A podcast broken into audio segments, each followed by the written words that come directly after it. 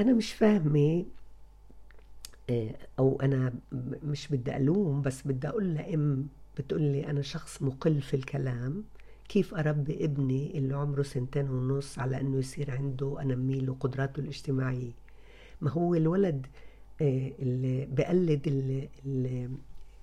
الشخصيات اللي حواليه واللي هن عادة أمه وأبوه يعني بتعلم بالتقليد فإذا أنت مقلة بالكلام وخصوصا كيف أنت بتوصفي لي شخصيته بكيف لما بلتقي برجال بحب يلتقي بخفش منهن وممكن يروح معهن حتى مع إنه بعرفهن لأول مرة.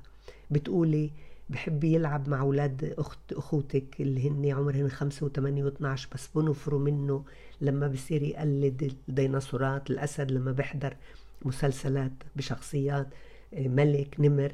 فبيبعدوا عنه لأنه بقلد شخصيات في تعامله مع الأطفال. هذا ولد متميز. إسا كمان بتقولي إنه مش قادرة أفهم شعوره لما أبوه بطلبه لأنه أنت منفصلة عن أبوه. فلما أبوه بطلبه بروح فرحان.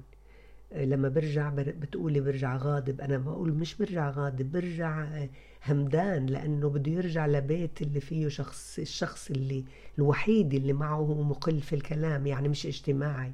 فبرجع لبعض الوقت هيك هادي بعدين برجع بتعلق فيي بتقولوا أنا مش فاهمة شعوره.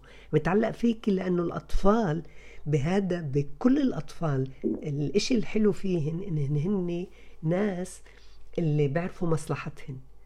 هذا هذا ضروري نعرفه إحنا كأهل بيعرفوا مصلحتهن. يعني هو رجع على البيت عارف إنه عنده أم بتحبش تحكي فرجع همدان بتقول عنه غاضب يمكن شوي هيك بيعمل آه، بعض من السلوكيات اللي فيها بدل على إنه هو مش مبسوط بس بعدين برجع بتعلق فيها.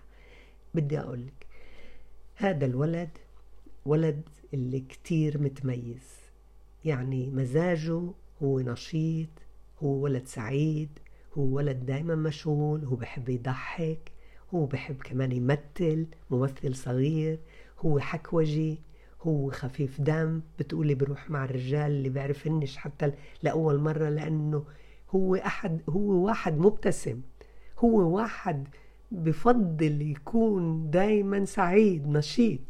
فخسارة إنه عايش معاكي وأنت مش منتبهة لهالتميز اللي عنده.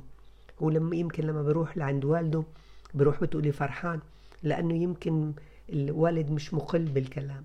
فبدي أطلب منك توفري له ثلاث أنواع من البيئة المثيرة لتطوير شخصيته. لأنشطة حركية وتحكي تمدحيه وهو يلعب على المرجحية تحكي. تحاولي تتحدي حالك وتحكي توصفي شو قديش هو نشيط قديش هو بضحك قديش هو بيعرف يعمل الحركة هاي. إذا عنده ترامبولينا قديش هو بنط عالي. كل ما بميزه بالأنشطة الحركية.